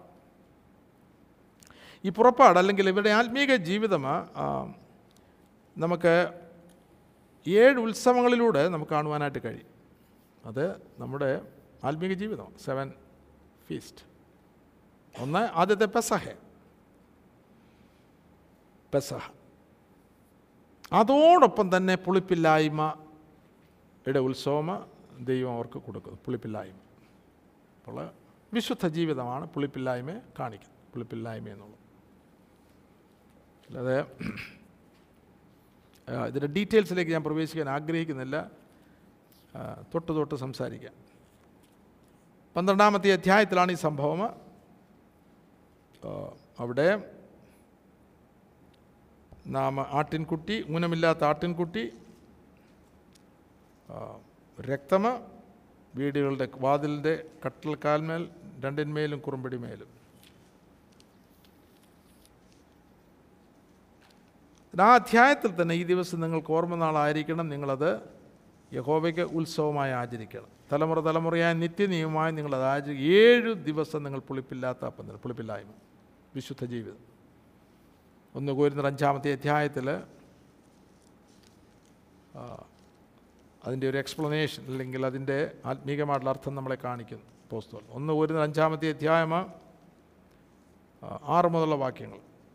നിങ്ങളുടെ പ്രശംസ നന്നല്ല. അസാരം പുളിമാവ് പിണ്ടത്തെ മുഴുവനും പുളിപ്പിക്കുന്നു എന്ന് അറിയുന്നില്ലയോ? നിങ്ങൾ പുളിപ്പില്ലാത്തവരായിരിക്കാൻ തക്കവണ്ണം. പുതിയ പിണ്ടം ആകേണ്ടതിന് പഴയ പുളിമാവിനെ നീക്കിക്കളവി. പഴയത് പോയാലേ ഒക്കത്തുള്ളൂ. അതെ പഴയതും പുതിയതും കൂടെ പോയാൽ രക്ഷപ്പെടുകയില്ല. കാരണം പുളിച്ചു പോകും. അല്ലേ? പുതിയ പുതിയ പിന്നെ പുതിയത് പുളിച്ചു പോകും. അപ്പോൾ നീക്കിക്കളയേണ്ടതായിട്ടുണ്ട് എന്നിട്ട് നിങ്ങൾ പെസഹ കുഞ്ഞാടും നിങ്ങൾ പുളി നിങ്ങൾ പുളിപ്പില്ലാത്തവരായിരിക്കാൻ തക്കവണ്ണം പുതിയ പിണ്ണമാകേണ്ടത് പഴയ പുളിമാവിനെ നീക്കിക്കളവിൻ ആ വായിച്ചു നമ്മുടെ നമ്മുടെ പെസഹ കുഞ്ഞാടും അറുക്കപ്പെട്ടിരിക്കുന്നു. ക്രിസ്തു തന്നെ. ആകയാൽ നാം പഴയ പഴയ പുളിമാവ് കൊണ്ടല്ല തിന്മയും ദുഷ്ടതയും ആയ പുളിമാവ് കൊണ്ടുമല്ല സ്വച്ഛതയും സത്യവുമായ പുളിപ്പില്ലായ്മ കൊണ്ട് തന്നെ ഉത്സവം ആചരിക്കാം സ്വച്ഛതയും സത്യവുമായ പുളിപ്പില്ലായ്മ. സ്വച്ഛത. സത്യം. പുളിപ്പില്ലായ്മ കൊണ്ട് തന്നെ ഉത്സവം ആചരിക്കും അല്ലേ? മറ്റേത് വീർക്കുന്ന. ഇച്ചിരി പുളിപ്പ് കയറി കഴിഞ്ഞാൽ ഇത് ചീർക്കും. അല്ലേ? അത് ഓർത്തുകൊള്ളണം. ദൈവ ഇത് അതിൽ പെസഹയൊക്കെ ആചരിച്ചു. അല്ലെങ്കിൽ പെസഹയുടെ അനുഭവത്തിൽ വന്നു ഞാൻ പറയുമ്പോൾ കർത്താവായ യേശു ക്രിസ്തു രക്തത്താളുടെ വീണ്ടെടുപ്പ് എന്നാൽ ലോകത്തിന്റെ പുളിപ്പ് കയറാൻ തുടങ്ങിയാൽ ഇത് ചീർക്കാൻ തുടങ്ങും. അല്ലേ? ചീർപ്പായിപ്പം നമ്മൾ കാണുന്നത് എവിടെ? അല്ലേ? ഒന്നിന്ന് വീർത്ത് വീർത്ത് വീർത്ത് വീർത്ത്. മെഗയും കഴിഞ്ഞിട്ട് പിന്നെ അടുത്ത് എന്താണെന്ന് എനിക്ക് അറിഞ്ഞുകൂടാ? എല്ലാം ചീർക്കുക. ഇത് നമ്മൾ ഇല്ലാതാകണമെന്ന ദൈവത്തിന്റെ വാചനം നമ്മളെ പഠിപ്പിക്കുന്നു അല്ലേ? യോനാൻ സ്നാമൻ എന്താ പറയുന്നത്? അവനോ വളരണം ഞാനോ കുറയാണ്. ഇപ്പോഴാരാ വളരുന്നത് ഏ ഇന്ന് കാണുമ്പോൾ ആരായി വളരുന്നത് നമ്മളെല്ലാം വളരുക. അല്ലേ പൊതുവായിട്ട് നോക്കും ഡിനോമിനേഷൻ വളരുന്നു മറ്റേത് വളരുന്നു ഇത് വളരുന്നു ഞാൻ വളരുന്നു. അല്ലേ? അപ്പം നമ്മോട് തന്നെ ചോദിക്കണം ആരാണ് നമ്മിൽ വളരുന്നത്? ഞാനാണോ? അതോ ക്രിസ്തുവാണ് അപ്പോൾ നാം ക്രിസ്തു വളരണമെങ്കിൽ പുളിപ്പില്ലായ്മ ആചരിച്ചേ അല്ലെങ്കിൽ നമ്മുടെ ജീവിതത്തിലെ നിവൃത്തിയാണ്. പെസഹ ഒരു വലിയ വീണ്ടെടുപ്പാണ്. രക്തത്താലുള്ള വീണ്ടെടുപ്പാണ്. ഒരു വലിയ സംഭവമാണ്. എന്നാൽ പെസഹ വിളിച്ചറിയിക്കുന്നത് പുളിപ്പില്ലായ്മ വിശുദ്ധ ജീവിതം. നമ്മുടെ ആലയം അത് വിശുദ്ധമാകണമെങ്കിൽ ഇതാണ് പ്രമാണങ്ങൾ. അല്ലേ? ദൈവം ആഗ്രഹിക്കുന്നത് പോലെ. ആയതുപോലെ ഇവരുടെ മിശ്രൈമിലെ യാത്രയിലെ മൂന്ന് പ്രധാന സംഭവങ്ങളാണ്. ഒന്ന് പെസഹ. രണ്ട് പുളിപ്പില്ലായ്മ. മൂന്ന് ഇവരെ നടത്തുന്നത് സ്തോത്രം. ഇരുപത്തിയൊന്ന് പതിമൂന്നിന്റെ ഇരുപത്തിയൊന്ന്. പുറപ്പാട് പതിമൂന്നിന്റെ ഇരുപത്തൊന്ന്. അവർ പകലും രാവും യാത്ര ചെയ്യുവാൻ തക്കവണ്ണം. അവർക്ക് വഴി കാണിക്കേണ്ടതിന് പകൽ മേഘസ്തംഭത്തിലും അവർക്ക് വെളിച്ചം കൊടുക്കേണ്ടതിന് രാത്രി അഗ്നിസ്തംഭത്തിലും യഹോവ അവർക്ക് മുൻപായി പോയിക്കൊണ്ടിരുന്നു. ഈ ആത്മീക യാത്ര നമുക്ക് അറിഞ്ഞ് നമുക്ക് നമുക്ക് നമുക്ക് അറിഞ്ഞ് അറിഞ്ഞുകൂടാത്തൊരു യാത്രയാണ്. നമുക്കതിന്റെ വഴി അറിഞ്ഞുകൂടാ. അല്ലേ പ്രാരംഭത്തിൽ നാം ഈ മാർഗത്തിൽ വരുമ്പോൾ ദൈവത്തിന്റെ വചനം ദൈവത്തിന്റെ ആത്മാ ഇവിടെ ദൈവത്തിന്റെ ആത്മാ. ആത്മാവാണ് അവരെ നടത്തുന്നത്. നമ്മൾ അറിയുന്നില്ല എന്നാൽ ദൈവത്തിന്റെ ആത്മാവാണ് നമ്മളെ ചെങ്കടലിലേക്ക് കൊണ്ടുവന്നത്. അല്ലെങ്കിൽ സ്നാനത്തിലേക്ക് കൊണ്ടുവന്നു അത് റിയൽ ആണെങ്കിൽ റിയലാണ് അല്ലാതെ ഇപ്പം നമ്മൾ പാട്ടും കൂട്ടും ഡാൻസും ഒക്കെ കണ്ട പിന്നെ നമ്മളങ്ങ് എക്സൈറ്റഡ് ആയി എനിക്കിപ്പം സ്നാനപ്പെടണമെന്ന് പറഞ്ഞാൽ അല്ലെങ്കിൽ എനിക്ക് കടബാധ്യമുണ്ട് ആ ബാധ്യമുണ്ട് ഈ ബാധ്യമുണ്ട് വെള്ളത്തിൽ മുങ്ങി പൊങ്ങി വന്നാൽ ഇതെല്ലാം തീരും എന്നൊക്കെ ഉപദേശിച്ച് പറയുകയാണെങ്കിൽ അതനുസരിച്ചാണെങ്കിൽ അത് റിയൽ അല്ല. ആത്മാവിനാൽ ഓ ഹാലല്ലുയ ദൈവത്തിന്റെ വചനം ദൈവം കൊടുത്ത ഈനോ ആലോചനയാണ്. അത് യഥാർത്ഥമായിട്ട് അറുക്കപ്പെട്ട കുഞ്ഞാടിനെ നാം കണ്ടു. ദൈവത്തിന്റെ ആത്മാവ് നമ്മളെ കാണിച്ചു വചനത്തിലൂടെ. അതിലൂടെ നമുക്ക് വീണ്ടെടുപ്പുണ്ട് അല്ലേ? ആദ്യം വീണ്ടെടുപ്പ് വിടുതൽ പിന്നാണ്. എന്ന് പറഞ്ഞാൽ രണ്ടും ഒന്നിച്ച് തന്നെയാണ് ഒരളവിൽ ആ സമയത്ത് എന്നാൽ വീണ്ടെടുപ്പ് എന്നുള്ള വാക്ക് ഓർത്തുകൊണ്ട്. നമുക്ക് വീണ്ടെടുപ്പിന് പല ഫേസുകളുണ്ട്. അല്ലേ? അപ്പോൾ നമ്മൾ വിടുവിക്കപ്പെടുക. എവിടുന്ന്? ഫറബോന്റെ പിടിയിൽ നിന്ന് അപ്പം വീ വീണ്ടെടുപ്പ് വിടുതൽ എന്റെ എന്റെ ആ ആത്മീക അർത്ഥം നമുക്ക് നല്ലപോലെ ലഭിച്ചിരിക്കണം. അല്ലെങ്കിൽ നമുക്ക് യഥാർത്ഥ വീണ്ടെടുപ്പിലേക്കോ വിടുതലിലേക്കോ നയിക്കപ്പെടാനൊക്കെയല്ല ഒന്ന് പുറപ്പാട് ആവശ്യം. നമ്മുടെ ഈ അവസ്ഥയിൽ നമ്മൾ പുറപ്പെട്ടല്ലേ ഒക്കത്തുള്ളൂ. നമ്മൾ തീരുമാനം എടുക്കണം. അല്ലാതെ ഒരാൾ വന്ന് തലയൊക്കെ വെച്ച് വിടിവിക്കപ്പെട്ടെന്ന് പറഞ്ഞാൽ അങ്ങനൊന്നും അതൊന്നും അല്ല റിയലായിട്ടുള്ള വിടുതൽ. അല്ലേ?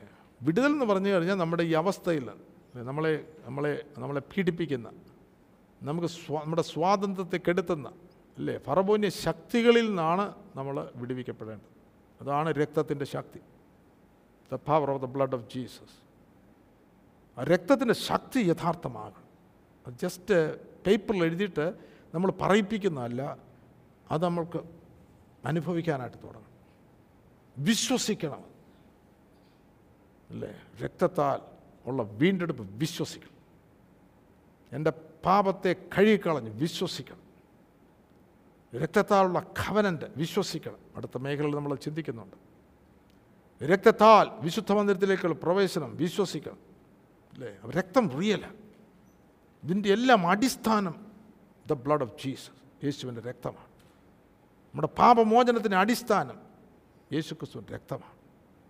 പുതിയ നിയമത്തിന്റെ അടിസ്ഥാനം എന്റെ രക്തത്തിൽ പുതിയ നിയമമാകുന്നു. യേശു ക്രിസ്തുവിന്റെ രക്തമാണ്. വിശുദ്ധ മന്ദിരത്തിലേക്കുള്ള പ്രവേശനം യേശു ക്രിസ്തുവിന്റെ രക്തമാണ്. അല്ലേ ലൂയ ഗ്ലോറി ടു ഗോഡ് ഹാലെ ലൂയ ദൈവവചനം അവിടെ നമ്മൾ പഴയ നിയമത്തിൽ വായിക്കുമ്പോൾ ഒരു കവനന്റിലേക്ക് അവർ പ്രവേശിക്കുന്നു. ഒരു വാഗ്ദത്ത നിയമത്തിലേക്ക് അവർ പ്രവേശിക്കുന്നു. അത് രക്തമാണ്. എല്ലാവരുടെ മേലെ രക്തം പൂശുന്നതായിട്ട് തളിക്കുന്നതായിട്ട് നമ്മൾ കാണുന്നു. അല്ലേ? പെസഹ എന്ന് പറയുമ്പോൾ അവരെല്ലാം ആ രക്ത തളിപ്പിൽ എന്ന് പറഞ്ഞാൽ അവരുടെ ഇൻഡിവിജ്വലായിട്ട് അവരുടെ ദേഹത്ത് രക്തം തളിക്കുന്നതായിട്ട് കാണുന്നില്ല. എന്നാൽ ഈ നിയമത്തിലേക്ക് അതായത് വചനം രക്തത്തിൽ അവിടെയും വായിക്കുന്നു രക്തത്തിൽ നിയമം അത് യാഗം രക്തത്തിൽ നിയമം. യാഗം കഴിച്ചതിനോട് നിയമം. അവരുടെ എല്ലാവരുടെയും ദേഹത്ത് ഇങ്ങനെ രക്തം തളിക്കുന്നതായിട്ട് നമ്മൾ കാണുന്നു. അല്ലേ? അപ്പോൾ ഇൻഡിവിജ്വലായിട്ട് നമുക്ക് കിട്ടുന്നൊരു അവസ്ഥയാണ് ഹൃദയത്തിൽ തളിക്കപ്പെട്ടവരായി. ബൈബിളിൽ പറയുന്നൊരു വാക്ക് ഹൃദയത്തിൽ തളിക്കപ്പെടും. നമ്മുടെ ഈനോ പെസഹായുടെ ലെവലിൽ നിന്ന് അടുത്ത ലെവലുകളാണ് ഓ ഹാലല്ലൂയ അപ്പോൾ രാവിലെ പ്രാർത്ഥിക്കണം രക്തത്തിൽ ആശ്രയിച്ചുകൊണ്ട് തന്നെ പ്രാർത്ഥിക്കണം.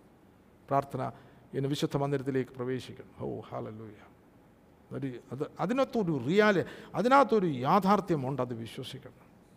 അത് നമുക്ക് വിശ്വാസമാണ് അന്യ ഒരു വിശ്വാസ പ്രമാണമായിട്ട് തന്നെ അത് തീരണം.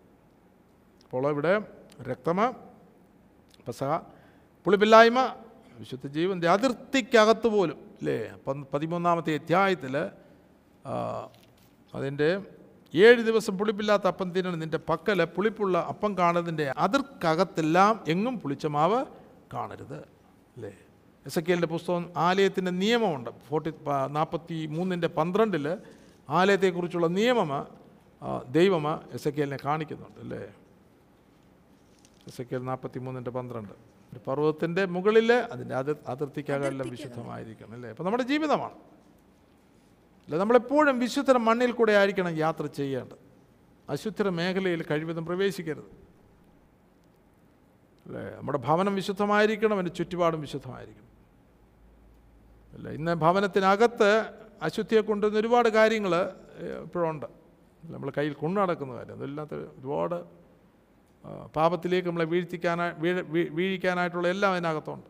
അപ്പോൾ അതുകൊണ്ട് നമ്മൾ സൂക്ഷിക്കേണ്ടത്. കാരണം ഇത് വിശുദ്ധിയുടെ മാർഗമാണ്. അപ്പോൾ വിശുദ്ധിയും വേർപാടിന്റെയും വചനം നമ്മൾ ഭക്ഷിക്കണം.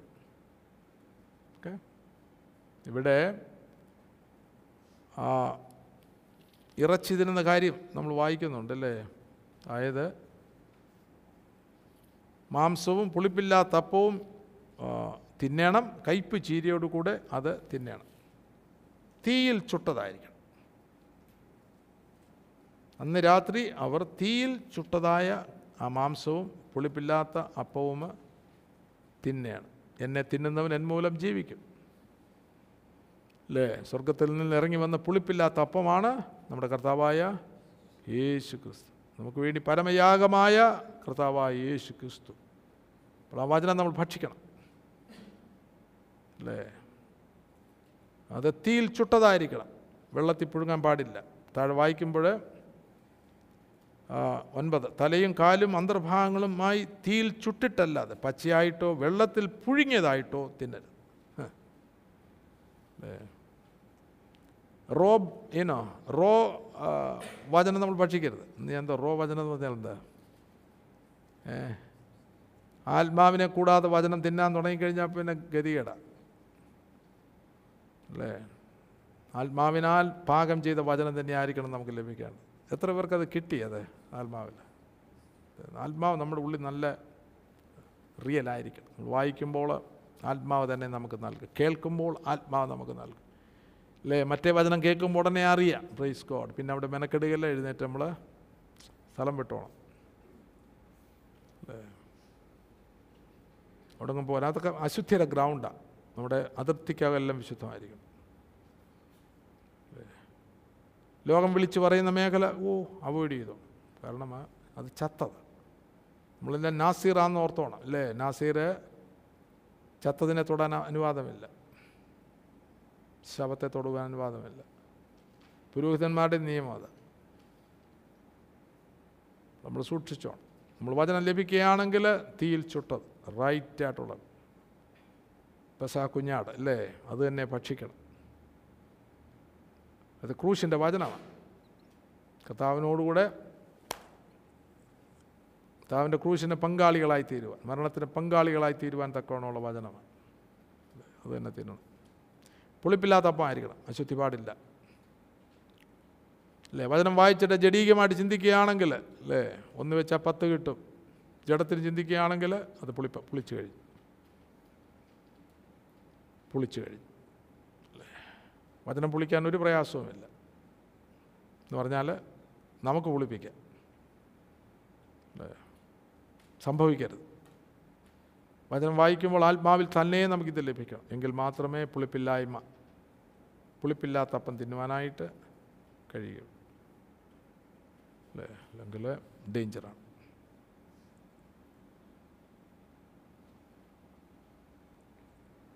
കാരണം ഇത് വിശുദ്ധിയിൽ സൂക്ഷിക്കണമെങ്കിൽ ആത്മീയ ഗ്രഹമാണ്.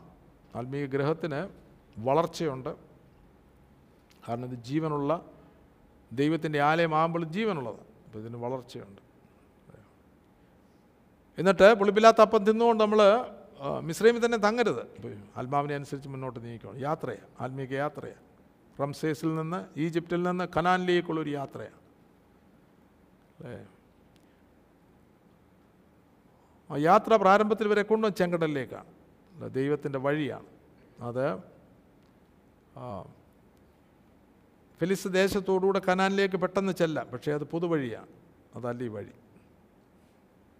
അല്ലേ? ആ. ആ വഴി അങ്ങ് അങ്ങ് വരെ ചെല്ലുകയല്ല? ഫിലിസ് ദേശം ചെല്ലുമ്പോൾ യുദ്ധം ഉണ്ടാകും തിരിച്ച് എല്ലാം കൂടെ മിസ്രൈമിലേക്ക് വരും. ഒരുപാടെണ്ണം ഇപ്പോഴേ എനിക്കൊന്ന് ആ വഴി അവർ സെലക്ട് ചെയ്ത് അതുകൊണ്ട് ഇപ്പോൾ എല്ലാവരും മിസ്രൈം ഒരു വലിയ കൂട്ടം മിസ്രൈമിൽ തന്നെയാണ് കിടക്കുന്നത്. തിരിച്ചു പോകുന്നു. കാരണം ലോകത്തിലേക്ക് അങ്ങ് പോവുകയാണ്. സംഭവിക്കരുത്.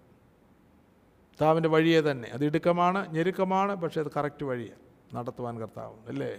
ചെങ്കടലിന്റെ അരികെയുള്ള ചെങ്കടലിന് അരികെയുള്ള വഴിയെ കൊണ്ടും അത് ചുറ്റിയൊക്കെ നടന്നെന്നിരിക്കും. പക്ഷേ കർത്താവ് കൂടെ ഉണ്ട്. പ്ര- പ്രയാസപ്പെടേണ്ട കാര്യം. നിന്റെ നമ്മുടെ തനിനിറം വെളിപ്പെടുത്തുന്ന ഒരു മേഖലയാണ് ഇസ്രായേൽ മക്കളുടെ തനിനിറം വെളിപ്പെട്ടപ്പോഴാണ് ആദ്യത്തെ മരുഭൂമി വന്നപ്പോഴേ തുടങ്ങി. ഏഴ് മരുഭൂമിയെ അവരുടെ യാത്ര ചെയ്യിപ്പിക്കുന്നു. ആദ്യത്തെ മരുഭൂമി കൊണ്ടിട്ട് കറക്കാൻ തുടങ്ങി.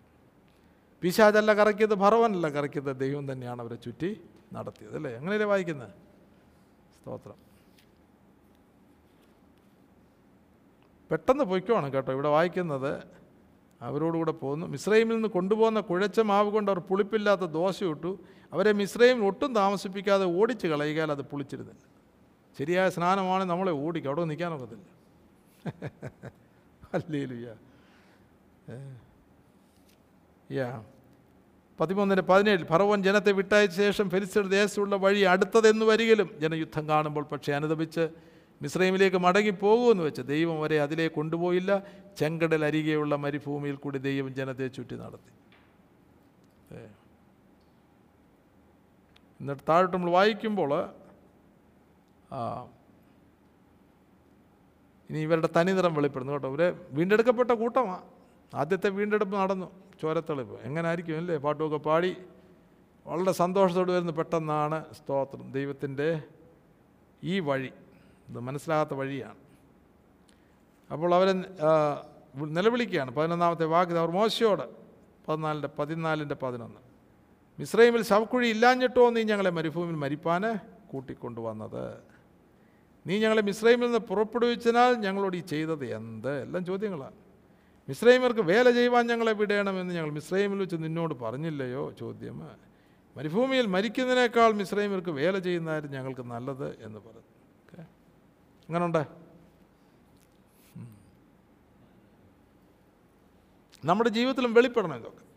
മിശ്രൈമിന്റെ സ്വഭാവങ്ങളൊക്കെ പലപ്പോഴും നമ്മളെ ഈ മേഖലയിലൂടെയൊക്കെ നടത്തേണ്ട ഉദ്ദേശം അതാണ് നമ്മളെ തന്നെ കാണിക്കുകയാണ്. കുഞ്ഞ ഇതാണ് നീ അല്ലേ? ഈ സ്വഭാവമായിട്ടൊന്നും കനാനി ചെന്ന് പറ്റാൻ ഒക്കെയില്ല. ഇനി പല പല യുദ്ധങ്ങളുണ്ട്. ഇത് എന്നെ എന്നിൽ നിങ്ങൾ പരിപൂർണമായിട്ട് വിശ്വസിച്ചാലേ ഒക്കൂ അല്ലേ? എനിക്കറിയാം സംഗതികൾ. വളരെ പ്രയാസമുള്ളൊരു മേഖലയാണ്. മുൻപിൽ ചെങ്കടൽ പുറകെ ഫറവൂന്യർ വരുന്നു രണ്ട് സൈഡിലും മല. എന്നാൽ ദൈവം അവരെ വെളിപ്പെടുത്താൻ പോകുന്നത്. ഇതിന്റെ മധ്യത്തിൽ ഞാൻ നിങ്ങളെ നടത്തുവാൻ മതിയായവനാണ്. സ്തോത്രം. അല്ലേ? ഫറവോന്യ സൈന്യത്തിൽ നിന്നെ ടച്ച് ചെയ്യാൻ കഴിയത്തില്ല. ചെങ്കടലിനെ നിന്നെ ഇവിടെ സ്റ്റോപ്പ് ചെയ്യാൻ ഇന്നോ ഇവിടെ നിന്റെ യാത്ര മുടക്കുവാൻ കഴിയുകയില്ല. ഞാൻ ആഴിയിൽ പാതി ഒരുക്കുന്ന ദൈവമാണ്. സ്തോത്രം. അല്ലേ? ദൈവത്തിന്റെ മഹത്വോടെ വെളിപ്പെടുത്തുകയാണ്. ദൈവജനങ്ങളെ കാണിക്കുകയാണ്.